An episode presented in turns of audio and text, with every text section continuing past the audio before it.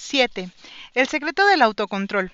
En 1971, cuando la guerra de Vietnam iniciaba su, eh, su 17 año, los congresistas Robert Steele de Connecticut y Morgan Murphy de Illinois hicieron un descubrimiento que sorprendió al público estadounidense. Tras haber hecho una visita a las tropas destacadas en Vietnam, se habían dado cuenta de que más de 15% de los soldados estadounidenses que estaban en el frente eran adictos a la heroína.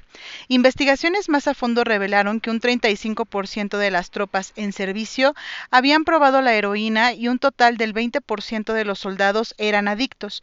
De hecho, descubrieron que el problema era mayor de lo que inicialmente supusieron. El descubrimiento tuvo como consecuencia una ráfaga de acciones en Washington, incluyendo la creación de una oficina de acción especial para la prevención del abuso de las drogas, bajo la presidencia de Nixon, la cual tenía como fin promover la prevención y rehabilitación, así como localizar a los miembros del servicio que fueran adictos cuando regresaban a su país. Lee Robbins fue uno de los investigadores a cargo. Mediante un descubrimiento que derribó completamente las creencias aceptadas acerca de la adicción, Robbins se dio cuenta de que cuando los soldados adictos regresaban a su país, solo 5% de ellos reincidía en la adicción durante el mismo año y solamente 12% recaía en término de tres años. En otras palabras, aproximadamente 9 de cada 10 soldados que habían sido adictos a la heroína en Vietnam eliminaron su adicción prácticamente de la noche a la mañana. Este hallazgo contradecía la visión prevaleciente en aquella época, que consideraba la adicción a la heroína como una condición permanente e irreversible. Por el contrario, Robbins reveló que las adicciones podían disolverse espontáneamente si ocurría un cambio radical en el ambiente. En Vietnam, los soldados pasaban todo el día rodeados de señales que desencadenaban el uso de la heroína.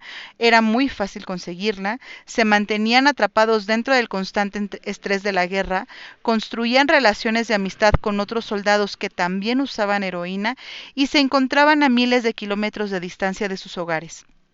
Una vez que un soldado regresaba a los Estados Unidos de América, se encontraba en un ambiente que carecía de esos disparadores. Cuando el contexto cambiaba, también cambiaba el hábito. Compara esta situación con la de cualquier adicto típico. La persona se hace adicta en casa o con amigos. Después va a una clínica a desintoxicarse. La clínica carece de las señales ambientales que estimulan su hábito. Luego regresa a su antiguo vecindario donde encuentra todas las señales que previamente causaron su adicción. No es una sorpresa encontrarse con estadísticas que son exactamente opuestas a las del estudio de Vietnam. Por lo regular, un 90% de los usuarios de heroína sufren recaídas una vez que regresan a casa después de haber a un centro de, de rehabilitación. Los estudios de Vietnam van en contra de la mayoría de las creencias culturales acerca de los malos hábitos, porque desafía la creencia convencional que asocia una conducta poco saludable con una debilidad moral. Si tienes sobrepeso, si eres fumador o adicto, seguramente te habrán dicho durante toda la vida que ello se debe a tu falta de autocontrol. Quizá incluso te han dicho que eres una mala persona. La idea de que un poco de disciplina resolvería todos tus problemas está profundamente enraizada en nuestra cultura. Investigaciones recientes, sin embargo, muestran algo distinto. Cuando los científicos analizan a las personas que aparentemente tienen un enorme autocontrol, resulta que esos individuos no son para nada distintos a las personas que tienen que luchar por autocontrolarse. Por el contrario, las personas disciplinadas son mejores para estructurar sus vidas de tal forma que no requieren un poder de voluntad y un autocontrol heroicos. En otras palabras, pasan menos tiempo en situaciones que son tentadoras. Las personas con el mejor autocontrol son las que por lo regular menos tienen que usarlo. Es más fácil poner en práctica tu autodominio cuando no tienes que usarlo muy frecuentemente. Así que efectivamente, la perseverancia, el valor y la fuerza de voluntad son esenciales para el éxito, pero la manera de mejorar estas cualidades no consisten en desear ser una persona más disciplinada, sino en crear un ambiente más disciplinado. Esta idea contradictoria adquiere más sentido una vez que entiendes lo que sucede cuando un hábito se forma en el cerebro. Un hábito que se ha codificado en la mente está listo para ser usado en cualquier momento que una situación relevante se presenta. Cuando Patty Olwell, una terapeuta de Austin, Texas, empezó a fumar, frecuentemente encendía un cigarro cuando montaba a caballo con una amiga. Finalmente consiguió dejar de fumar y lo evitó por años. También había dejado de montar. Décadas después se subió a un caballo nuevamente y se dio cuenta de que anhelaba un cigarro por primera vez en muchos años. Las señales aún estaban internalizadas, pero simplemente ella no se había expuesto a esas señales durante muchos años. Una vez que un hábito se ha codificado, la urgencia de actuar aparece siempre que las señales del ambiente se presentan de nuevo. Esta es una de las razones por las que las técnicas para cambiar la conducta fracasan. Avergonzar a las personas obesas con presentaciones de pérdida de peso puede provocarles tensión. Como resultado, muchas personas retornan a su estrategia favorita para afrontar los problemas comer en exceso. Mostrar a fumadores imágenes de pulmones ennegrecidos conduce a mayores niveles de ansiedad, lo cual tiene como consecuencia que muchas personas fumen. Si no tienes cuidado con las señales, puedes estar causando el comportamiento que quieres eliminar. Los malos hábitos son autocatalíticos. El proceso se alimenta a sí mismo. Acogen los sentimientos que quieren adormecer, te sientes mal, así que comes una comida chatarra. Como comes comida chatarra, te sientes mal. Ver la televisión te hace sentir perezoso, así que ves aún más televisión porque no tienes la energía de hacer nada más.